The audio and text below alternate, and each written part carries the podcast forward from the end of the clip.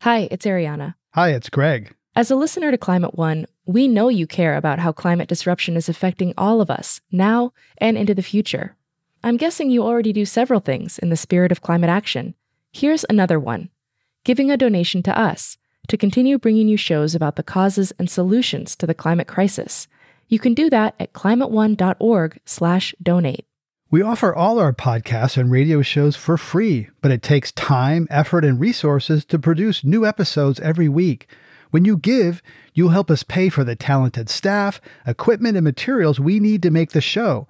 And you'll join a group of other dedicated funders and community supporters who keep Climate One on the air. If you're inspired by the guests and conversations we curate, please consider making a gift today at climateone.org/donate.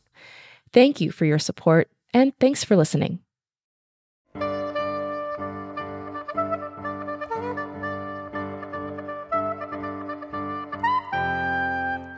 How did the United States become the world's largest oil producer? This is Climate One, changing the conversation about energy, economy, and the environment.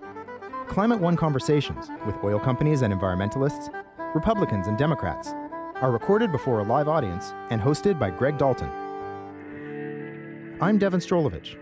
Production of oil and gas in the United States has surged to levels unthinkable a decade ago due to the revolution in hydraulic fracturing. One of the humbling things for me in working on this book was realizing that anybody who has ever attempted to predict anything about the future of energy has usually been dead wrong. Bethany McLean is a writer for Vanity Fair and author of the new book, Saudi America The Truth About Fracking and How It's Changing the World.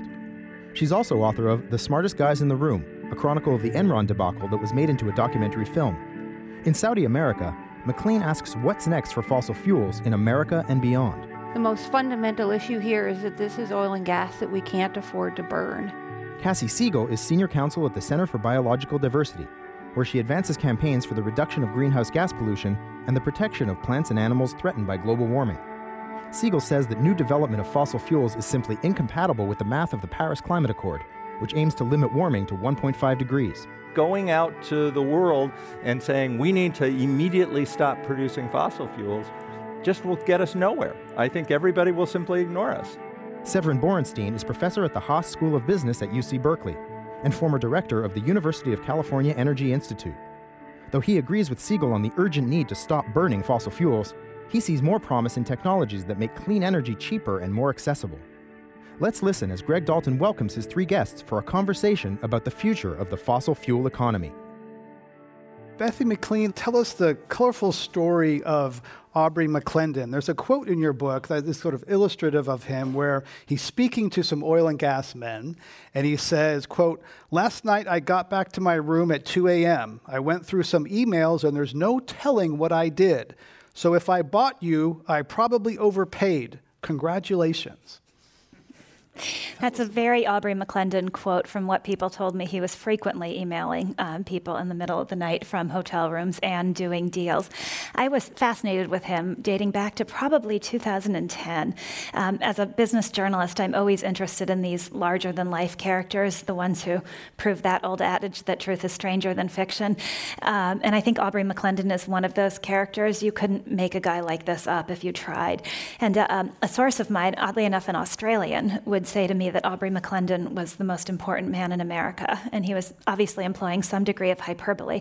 But what he meant by that was that if McClendon was right, and America could, could produce these vast quantities of natural gas, then for better or worse, that would change the types of industry that were located here, it would change geopolitics, and it was a really, really big deal for the, for the future of the country. And if he were wrong, well, then he was wrong. And this was also a guy who would have debates with his partner at the hedge fund he operated, and his partner would say, the oil and gas are real. And my friend John would say, yeah, but the economics don't work. And so I was fascinated by this industry because of this observation from the beginning that the economics were, were very suspect, were, were shaky ground. But anyway, um, so, so I was fascinated by Aubrey um, and by just the flamboyance of his character. Um, and he created this company called Chesapeake that grew to be the country's second largest producer of, of natural gas and was just um, a risk taker like the world has rarely seen. And the thing I actually liked and admired about McClendon is that not only did he risk a lot of other people's money, but he, he also risked his own, and that's rare. So he, when he died, he was bankrupt um, essentially, and the amount of capital he was able to raise was just astonishing. He was one of the world's great salesmen, um, analyst at an investment firm who was very skeptical of McClendon and pretty skeptical of the economics of the fracking revolution in, in entirety. Um, said to me that he still he never let Aubrey in the door for a meeting because he knew that if he did, his firm would end up buying a ton of stock, um, and it and it wouldn't end well but a lot of people did buy. Um, it's actually pretty stunning. I, I, calculated these numbers from 2000 to 2012 when McClendon got booted out of his company.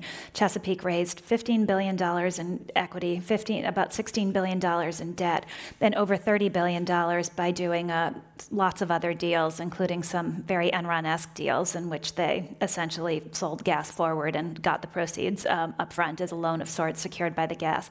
And you think about that just huge amount of capital capital. And for me, that became emblematic of this industry because while there is some technology in fracking and there are obviously chemicals at work in fracking, the key ingredient without which this whole thing wouldn't have happened is capital, just mountains upon mountains of, of capital. And so while McClendon wasn't the father of sort of the technology that enabled hydraulic fracturing, he was the, fa- the pioneer of capital raising.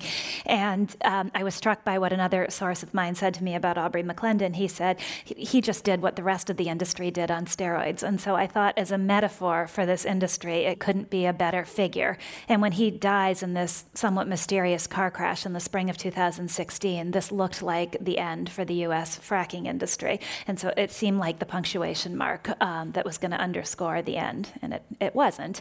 Um, but his death still marked a moment. And his rise and fall tracks the rise and fall of the industry. You know, natural gas was priced at about seven or eight dollars. A lot of people thought it was going to stay there. A lot of smart people smart money on Wall Street thought it was going to stay there. So tell us from that peak to the, you know, it crashes in, in around $2 in 2012 and, and what, that, what that did.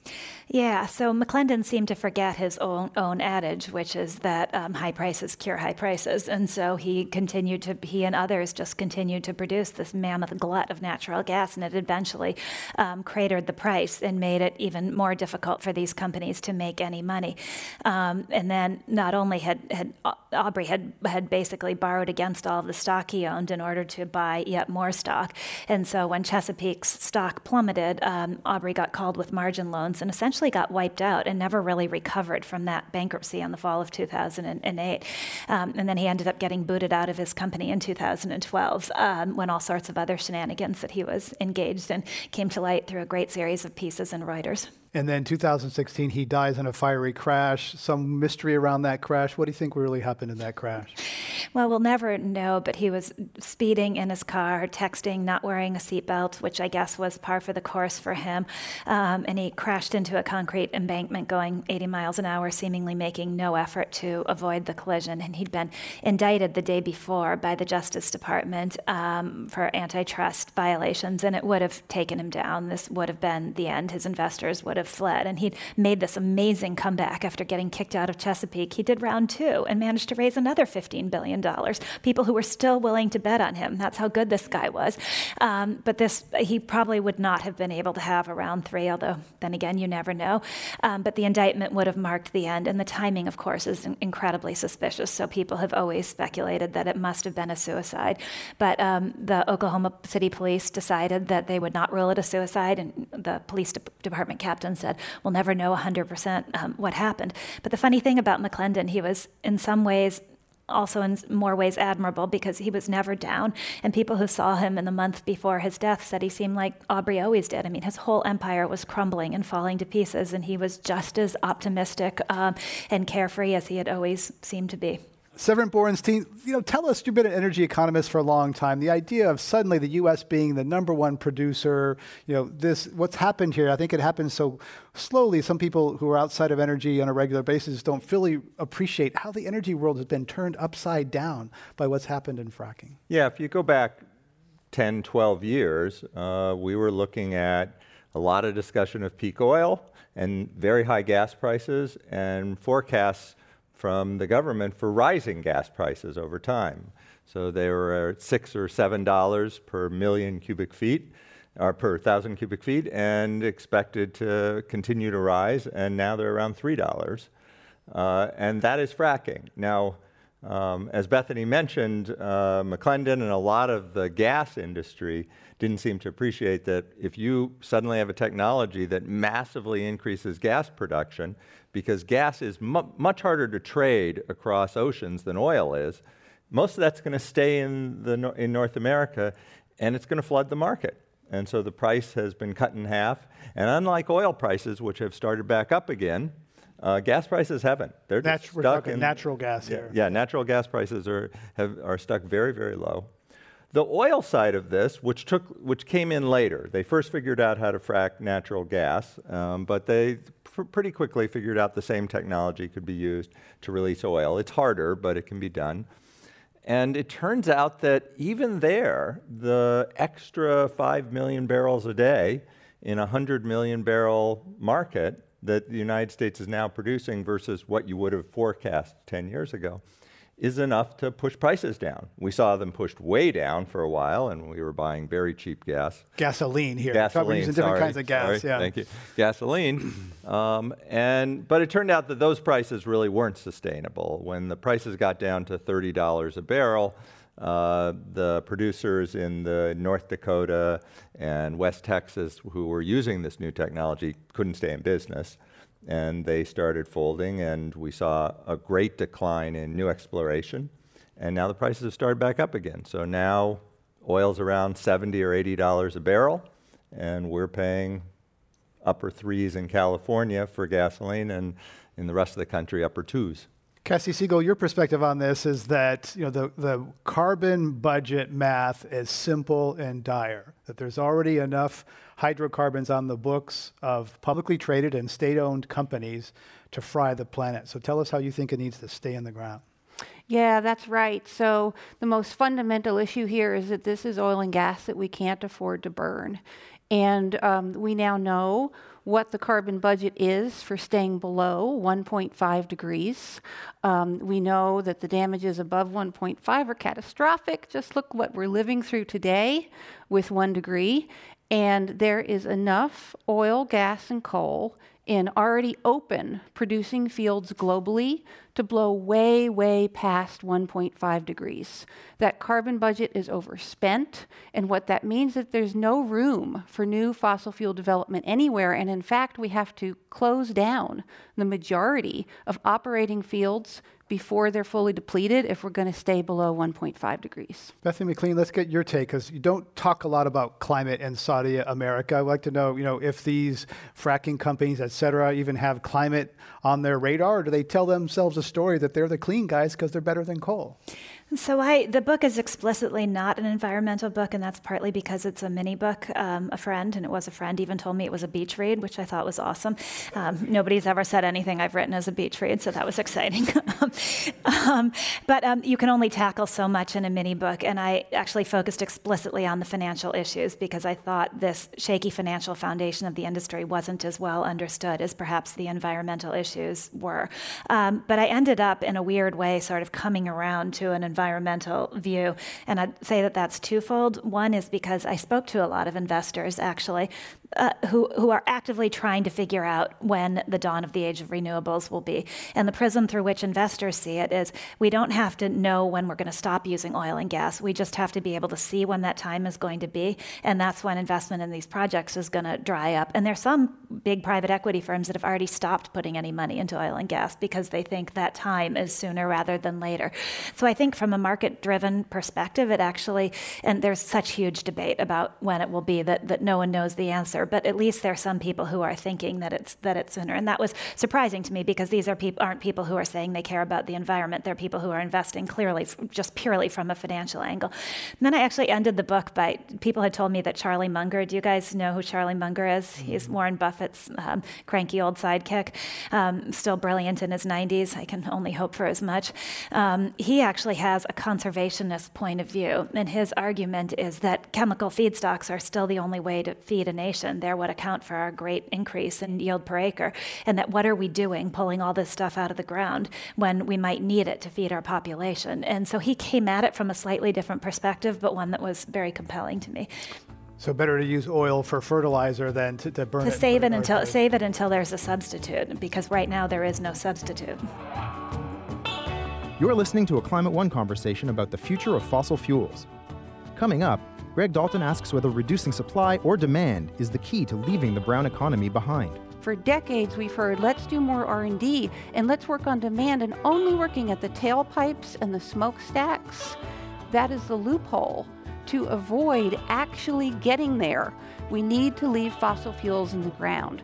That's up next when Climate One continues. We continue now with Climate One.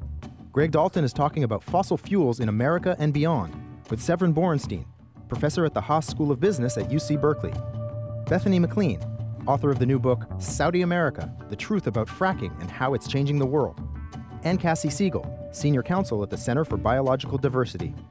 Here's your host, Greg Dalton. Bethany McLean, tell us how, in a way, Saudi Arabia tried to put Texas frackers out of business, but really squeeze them and squeeze them out of the market. So it's a little bit of mythology and a little bit of truth. People who know Saudi Arabia and recent events have shown this only too painfully and horribly, have cautioned me into it about thinking you can ever understand anything the kingdom is doing from the outside. But there was this widespread belief that as oil prices started to fall in 2014, Saudi Arabia made what came to be seen as this pivotal decision not to cut production, um, because cutting production would have increased prices and thereby um, helped save American frackers. And so people saw it as this concerted effort to put American frackers out of business and remove them as a competitive threat from, from the oil market.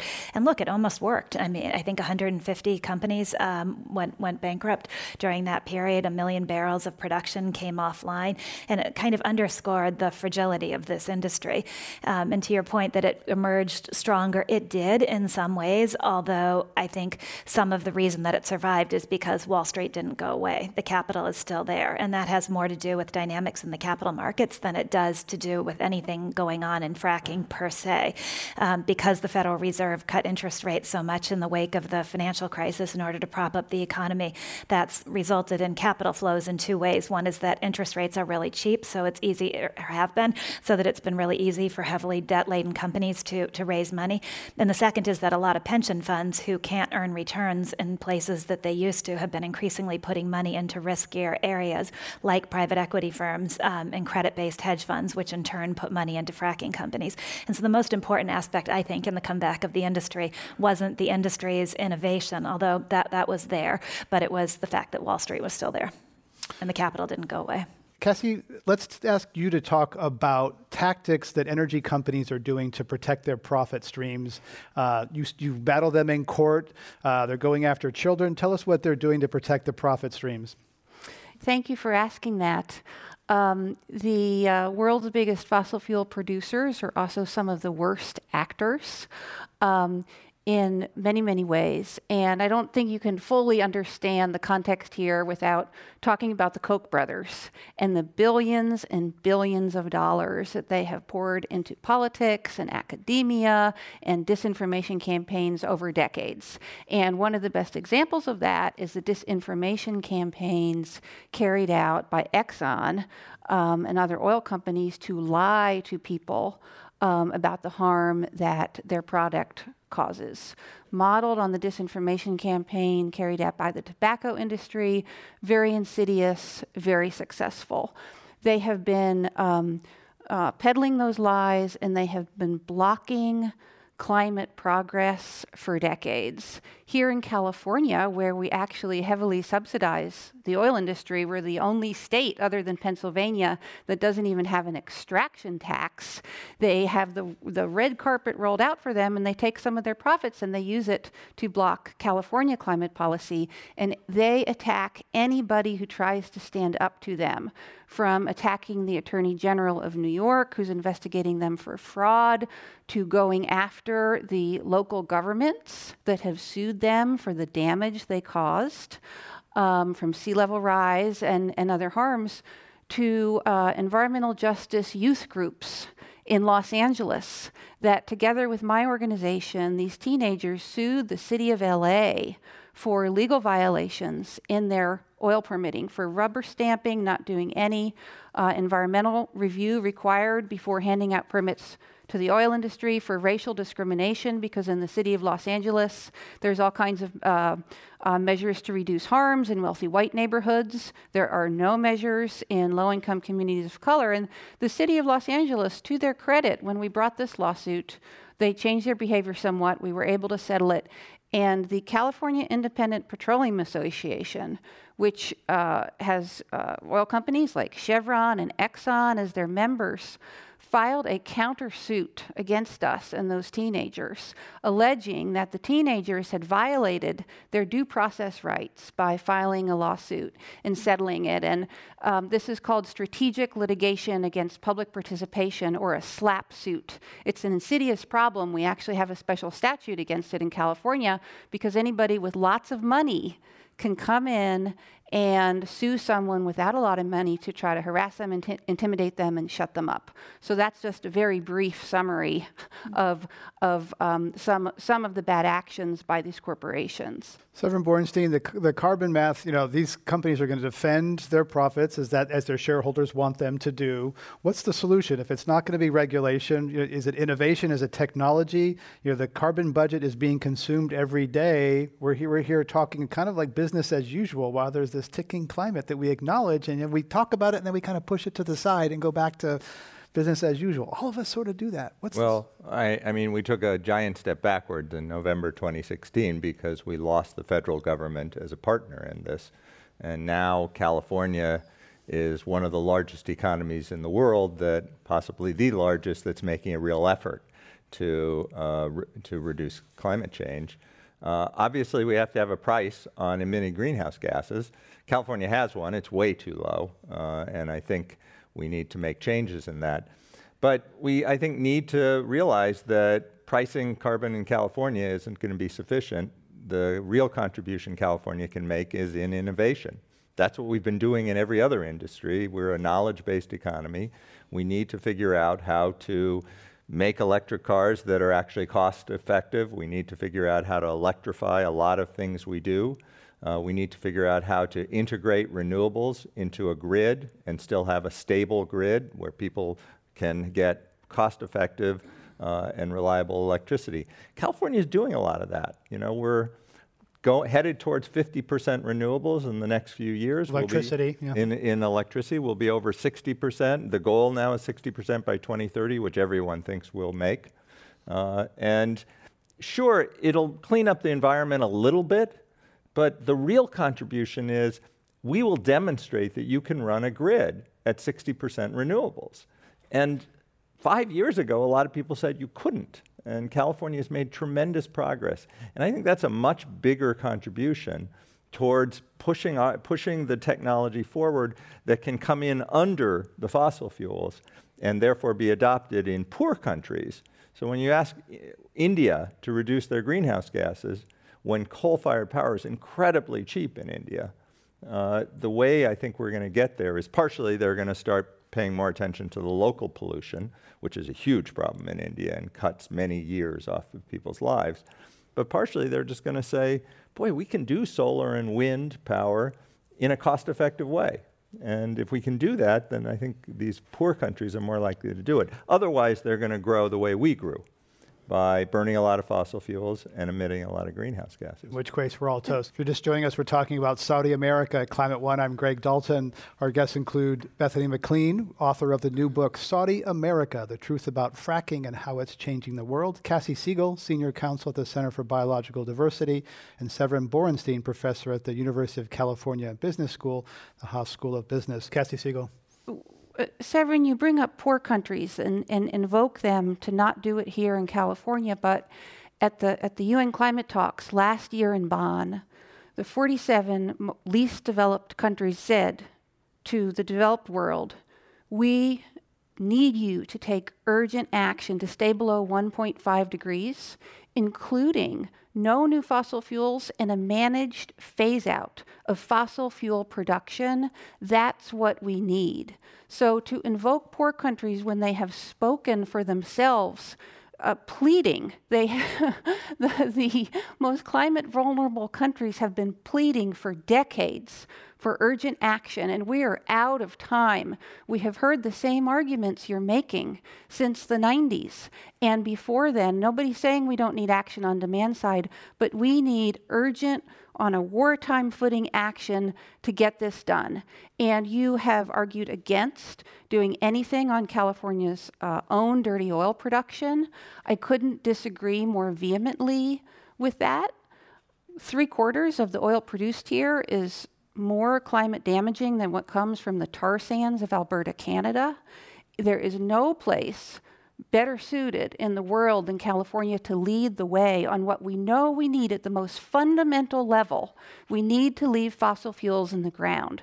And for decades we've heard let's do more R&D and let's work on demand and only working on the on the demand side, only working at the tailpipes and the smokestacks we, we, we've, we've done that for decades, and yes, we need to accelerate that, but if we only work on that, that is the loophole to avoid actually getting there. In order to get there, we know what we need to do. We have a carbon budget. We need to leave these fossil fuels in the ground. It's necessary and it's inevitable, or we go above 1.5 degrees, and the choice is stark. Between 1.5 and 2 degrees, the uh, IPCC, the body, the scientific body that advises the world on climate change, has just released this report with this stark change between 1.5 and 2 degrees. That's a difference between complete disappearance of the coral reefs and a chance of maybe saving 30% of those coral reef ecosystems, and on and on. It's stark. I mean, everything that we care about is at stake here, and, and we have to do more. Severin Borenstein. Well, I, I, completely agree that everything's at stake and we have to do more. I think we see differently what's actually going to be effective. Um, uh, first of all, the developing world is producing more greenhouse gases than the developed world now. We are by far more responsible for the greenhouse gases in the atmosphere. But the path is that the developing world is actually growing faster. They have said they need everyone to reduce greenhouse gases. But China and India are still on paths of building more coal fired power plants. Uh, and they're doing that because they're poor and they want to grow. And China, people live on uh, per capita GDP that's less than 15% of ours, and India's is half of that. You so they are. So they are. So they they are. They want to grow economically. They are not going to get off of coal unless they have a technology to replace it. I agree with you that we need to take less fossil fuels out of the ground.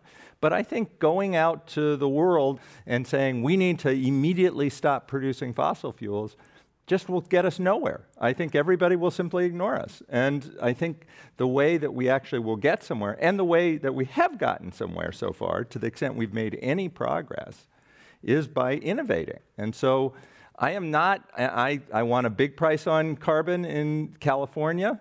Uh, I think that, but I think that the real change is going to come from innovation. Uh, I don't think we're going to get real change by saying we need to stop producing fossil fuels in California. And then the last bit of it, which you made reference to, is I've I have spoken out against the keep it in the ground movement for a different reason, which is that if you look at how much wealth will be transferred to Saudi Arabia, Iran, Russia, the major oil producers who are bad actors on the world scene by reducing California production. For every ton of carbon we take out of the atmosphere, it will transfer $500 from consumers to those producing countries. I don't think making those producing countries richer is the pathway to a good world. Climate change is a major threat, but it is not the only major threat. And I think the poor countries in the world and the countries that really have shaky democracies not, would not appreciate strengthening Saudi Arabia, which we now, you, if you've been following, you've known for a long time is not a uh, real civil uh, uh, uh advanced country, and Russia, which is now run by an autocrat who is trying to basically expand power. I think that matters too. Bethany McLean, let's get you in here. I mean, you covered, you financially cover the markets. It's price is king, right? I mean, that's what really matters. Let's get you on this on whether people will do things for any motivation other than dollars. I think at, the end of the day, it's dollars that will that will decide this. And maybe I'm a little too cynical from decades of covering the markets, but that is part of the reason that I focused on the financial underpinning of this because I thought if the capital stops going into this industry, that's what's going to change things. If investors are unwilling to put money into it anymore, that's where that's where change is for sure going to come about, not in any other way because people suddenly decide they're going to do the right thing. Um, and I thought your point about the dollars going to Saudi Arabia um, when we cut production here is, is really interesting because we're now seeing it play out in real time how reluctant countries around the world are to disentangle themselves from Saudi Arabia because of the huge pot of money the country has to invest. And when you think about the dollars, the Saudi Arabian dollars that are very active in supporting Silicon Valley right now, there's more than one way in which problematic things happen in the world. So you're talking about the Khashoggi, you know, killing, uh, parent killing uh, in, in, Turkey, and that's how, how that's brought the geopolitics of Saudi Arabia to the fore. Yes. This idea of uh, American independence or American dominance, you're saying that this shows it's not there yet because of the way people are tip, still showing deference to Saudi Arabia. So when I started the book, I thought it was this interesting conundrum between this idea of American energy independence, which fracking was helping us achieve, and the financial instability of, of the industry. And when things don't add up, I'm always I'm always interested.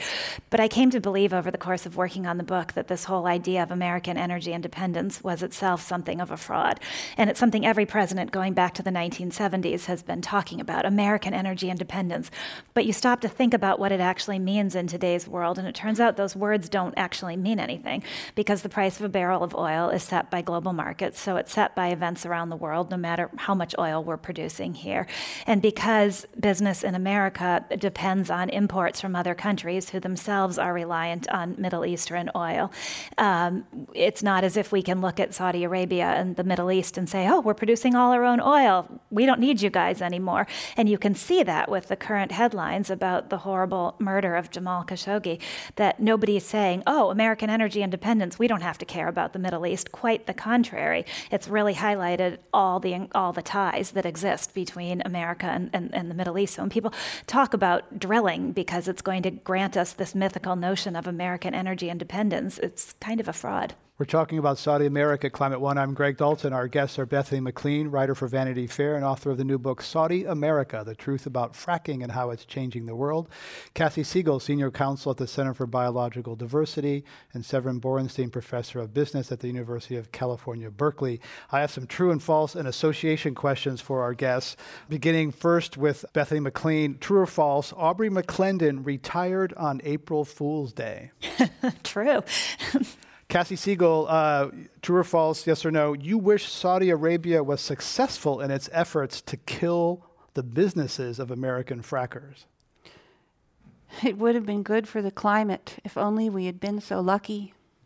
But the, uh, but the markets are not going to do it. We need the government to do it. Severin Borenstein, uh, true or false? Oil companies donate research funds to universities to win friends and influence people. True. Bethany McLean, f- true or false? Fracking has proven more resilient than anyone dreamed. True. Uh, association, I'm going to mention uh, person, place, or thing, and you mentioned to me the first thing that comes to your mind, completely, recklessly, unfiltered. Bethany McLean, uh, George Mitchell.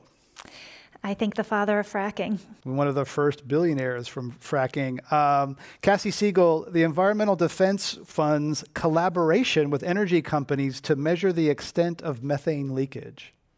If methane leakage is as high as about 3%, actually a little less, burning gas is worse than coal. Worse than coal. Uh, Severin Borenstein, President Obama's legacy on energy. Mixed. Bethany McLean, energy dominance a myth. Kassie Siegel, India's new taxis powered by natural gas.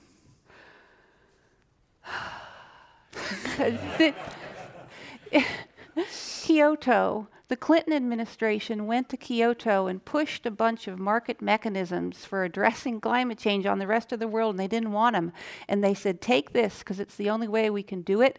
And we were supposed to fund clean development in China and India, and we reneged. The United States reneged on that in 1997. That's why that kind of stuff is happening. Severin Borenstein, last one. Uh, what comes to mind when you hear U.S. Secretary of Energy Rick Perry? that was the answer. All right, let's, let's give them a round of applause for getting through the gauntlet of. Um,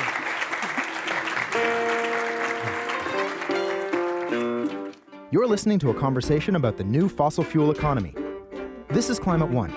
Coming up, Greg Dalton asks more about making the transition from brown to green energy. If we actually manage to reduce world oil demand by 20%, and we're going to have to reduce it a lot more than that, the price of oil is going to crash. And oil is going to be $20 or $30 a barrel, which means gasoline is going to be a dollar a gallon. That's the thing that keeps me up at night. That's up next when Climate One continues.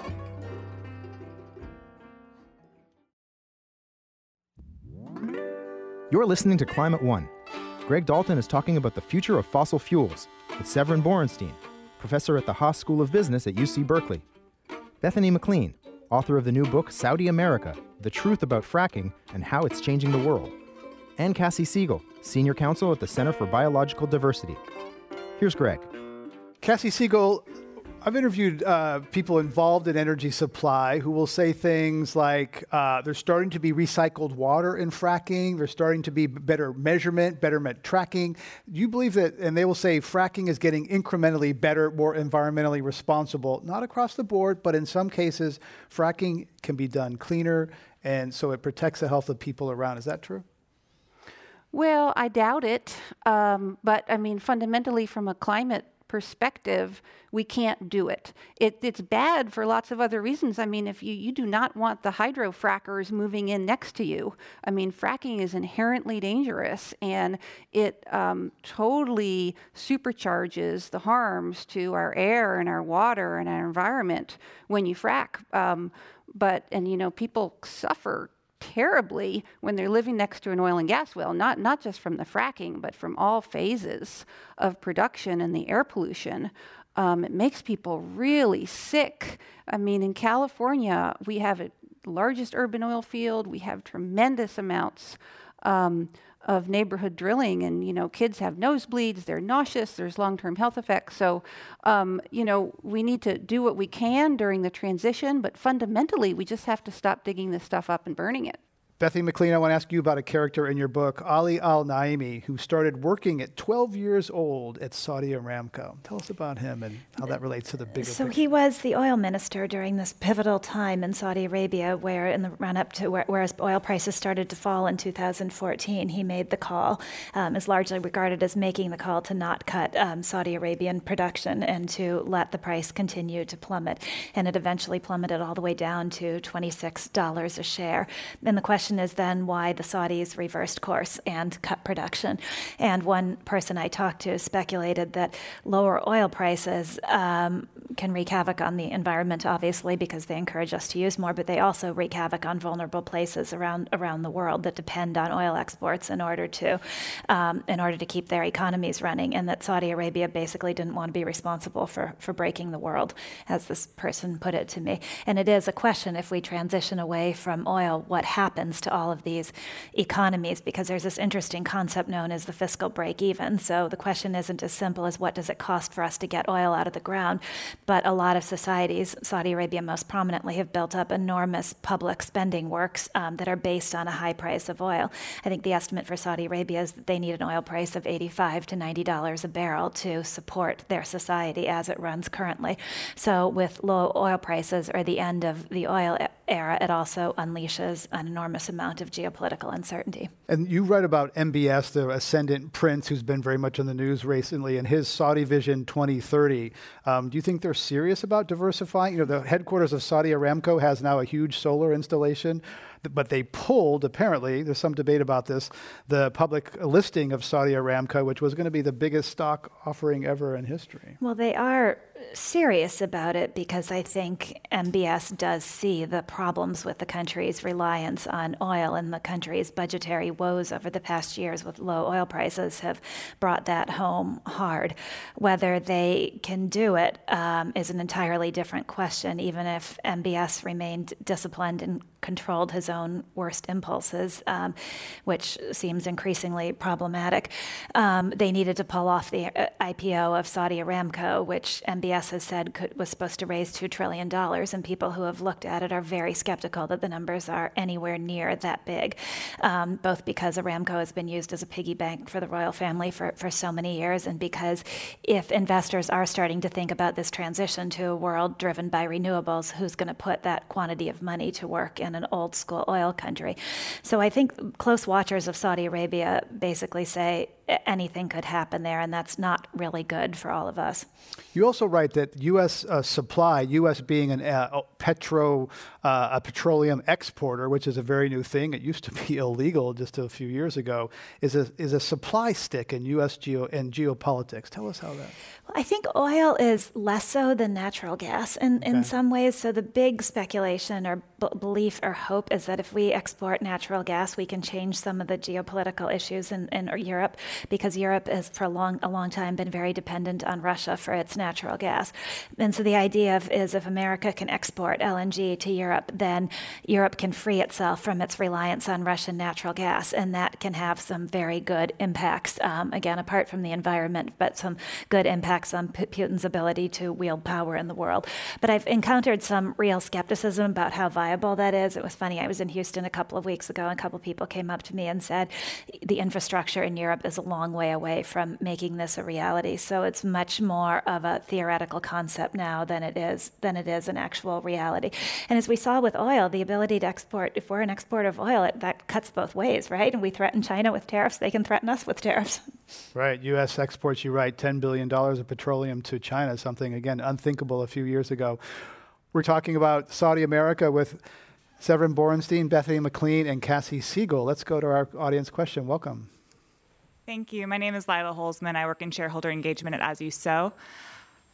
Many of the oil and gas companies we work with acknowledge to varying degrees that a shift to a low carbon energy sector is underway.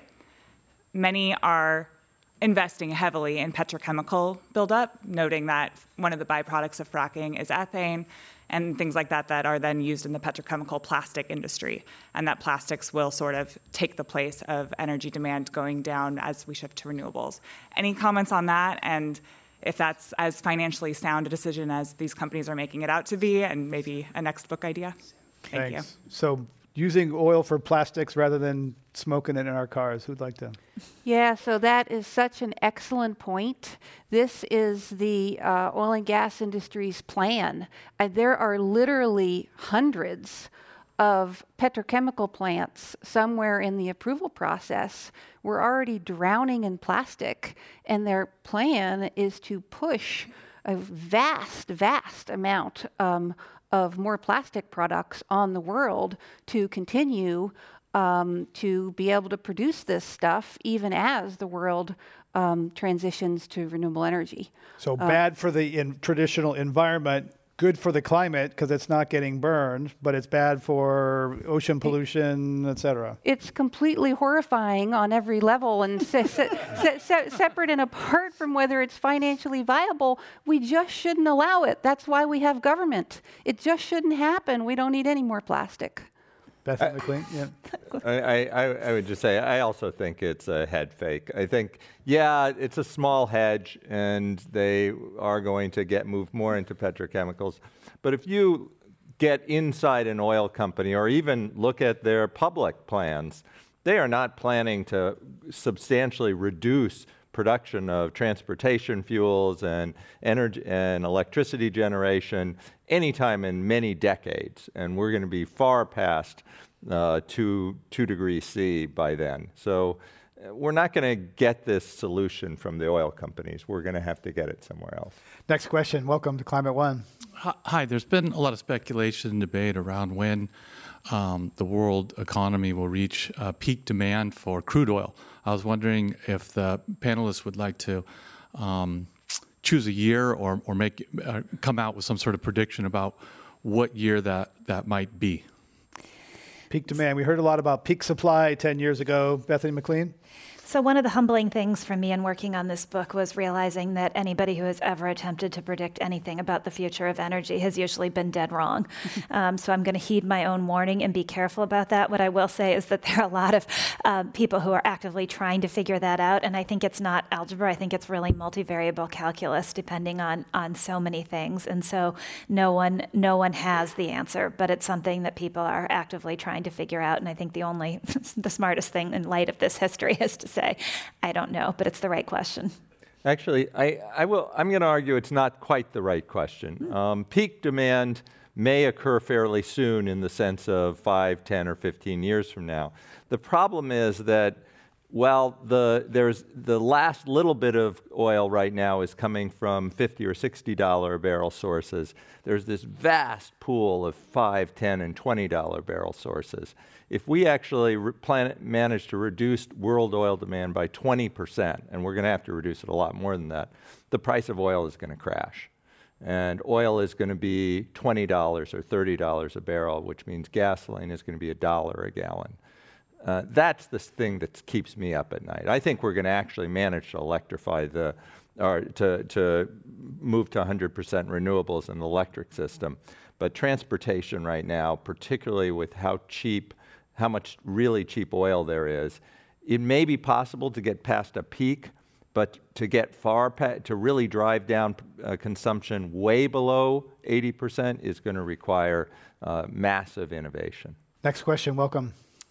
Uh, hi, my name is Jan Grigir, and um, my question is mostly for Kassie. Um, it's another take on the on the keep it in the ground movement. Um, and I read uh, somewhere recently that um, in Australia, even though the Great Barrier Reef is being pretty much decimated by um, bleaching and so on, it hasn't affected the tourist uh, trade there.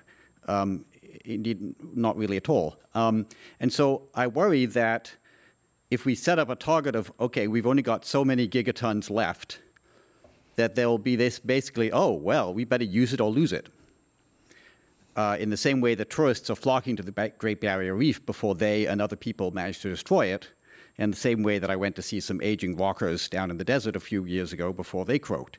So, is there a, a, a possibility that keeping it in the ground would, in fact, accelerate basically um, the taking it out of the ground as countries compete to take it out before they have to stop?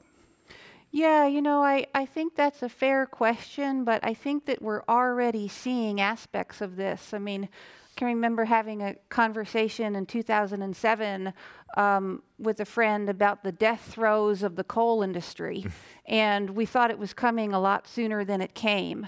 But um, you know, the, the fossil fuel producers see this and they're fighting as hard as they can against it. The Koch brothers are fighting as hard as they can against it. I mean, you know, we're not we're not having a policy debate in this country about what's the economically optimal way to do this. We're having a war with the Koch brothers and the oil companies, um, you know, about fossil fuels and also about the survival of our democratic institutions. So, um, so I, you know, I, I think you're making a fair point. But the bottom line is, you know, the physical reality of our climate system is that we have to leave these fossil fuels in the ground. At one degree, global warming fueled superstorms are wiping out entire cities at one degree. So the physical reality is if we want to have a planet that we recognize, we have to figure out a way to keep these fossil fuels in the ground. And I saw a chilling statistic recently about 1.5 degrees possibly being only 12 years away. Think about that. Next question. Welcome to Climate One. Hi, I'm Lola Flanagan. I'm currently a senior in high school at Sonoma Academy. Um, obviously, there are a lot of externalities on a uh, international relations level, climate level, economic level due to changes in the oil market. Um, what do you think, as an economist, is the most realistic step forward in terms of the global financial sphere to mitigate those externalities? Before you answer that, I just want to say, wait a minute. You're a yeah. exactly. And you know what externalities are. Just, and you came from Sonoma. He taught me. I just, I mean, let's just give it right there. Okay, I'm impressed. She's sorry. She, she, next time you're up here, exactly. but okay. Severin Borenstein. And now I'm going to duck your question because you asked an economist about basically a geopolitical solution, um, and I think ultimately. Uh, it's very hard to get a geopolitical agreement, particularly because the very largest oil producers in the world outside the United States are ones that really have very poor world global citizenship records. And so getting them to stop producing or to actually participate usefully, um, I think, is even less likely than getting U.S. oil companies to participate usefully. So uh, I, I, wish I were more optimistic about the sort of getting that sort of participation. I have worked in this area for decades. Um, longer than you've been alive. Uh, and, uh, I, and that has really brought me around to the view that we need to be pushing on the technology side because we're not going to get, I, I, shouldn't say that. I, I just am not optimistic we're going to get an, a global agreement, but technology can just push these things through uh, when they really are more cost effective. And, you know, the world has thrived on a market economy. And yes, it's a regulated market economy, but the tighter that regulation squeezes somebody, particularly if it's a rich somebody, the more they fight back. The Koch brothers are telling, saying things that are just not true. They're smart guys. I'm sure they know it's not true. They're saying it because they make a lot of money at it. And so I think the way we're going to have to break through that is with the technology that figures out how to run a grid on 100% renewables, figures out how to store electricity, figures out how to have automobiles that don't need to run on gasoline.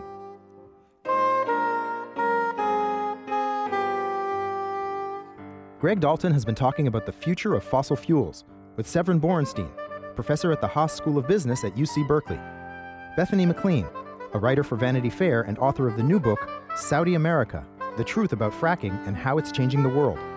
And Kassie Siegel, Senior Counsel at the Center for Biological Diversity. To hear all our Climate One conversations, subscribe to our podcast at our website, climateone.org, where you'll also find photos, video clips, and more. If you like the program, please let us know by writing a review on iTunes or wherever you get your podcasts. And join us next time for another conversation about energy, economy, and the environment. Climate One is a special project of the Commonwealth Club of California Kelly Pennington and Sarah Catherine Coxon run our audience engagement. Tyler Reed is our producer. The audio engineers are Mark Kirschner and Justin Norton. Annie Chelsea and Devin Strolovich edit the show. I'm Greg Dalton, the executive producer and host. The Commonwealth Club CEO is Dr. Gloria Duffy. Climate One is produced in association with KQED Public Radio.